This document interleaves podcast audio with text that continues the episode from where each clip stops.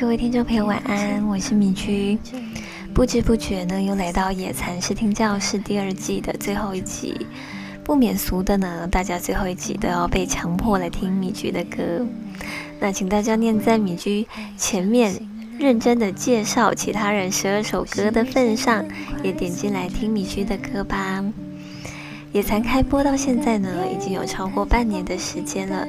这段期间呢，每个礼拜我都跟美惠用力的在找好听的歌，虽然有时候呢会 delay，就像今天这集一样，但是呢，我们的心呢还是一直有在牵挂着。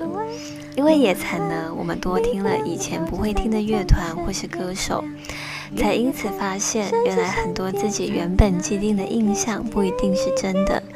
比方说，主流音乐、非主流音乐一定会是什么模样？要亲自好好的、认真的、仔细的去了解每一首歌、每一个人，那才是真的。米居的这首《山路弯》呢，是在说，也许我们很长都处在迂回的状态，常常会用相反的行为来表达自己的感受。但是这样呢，就永远无法知道对方真正的想法。希望大家呢都可以坦率一点，就像是爬山一样，不管山路再怎么弯，都可以一边唱着歌，一边开心的抵达。谢谢各位野餐粉的收听，敬请期待我们下一季的歌曲。我们下礼拜见喽，拜拜。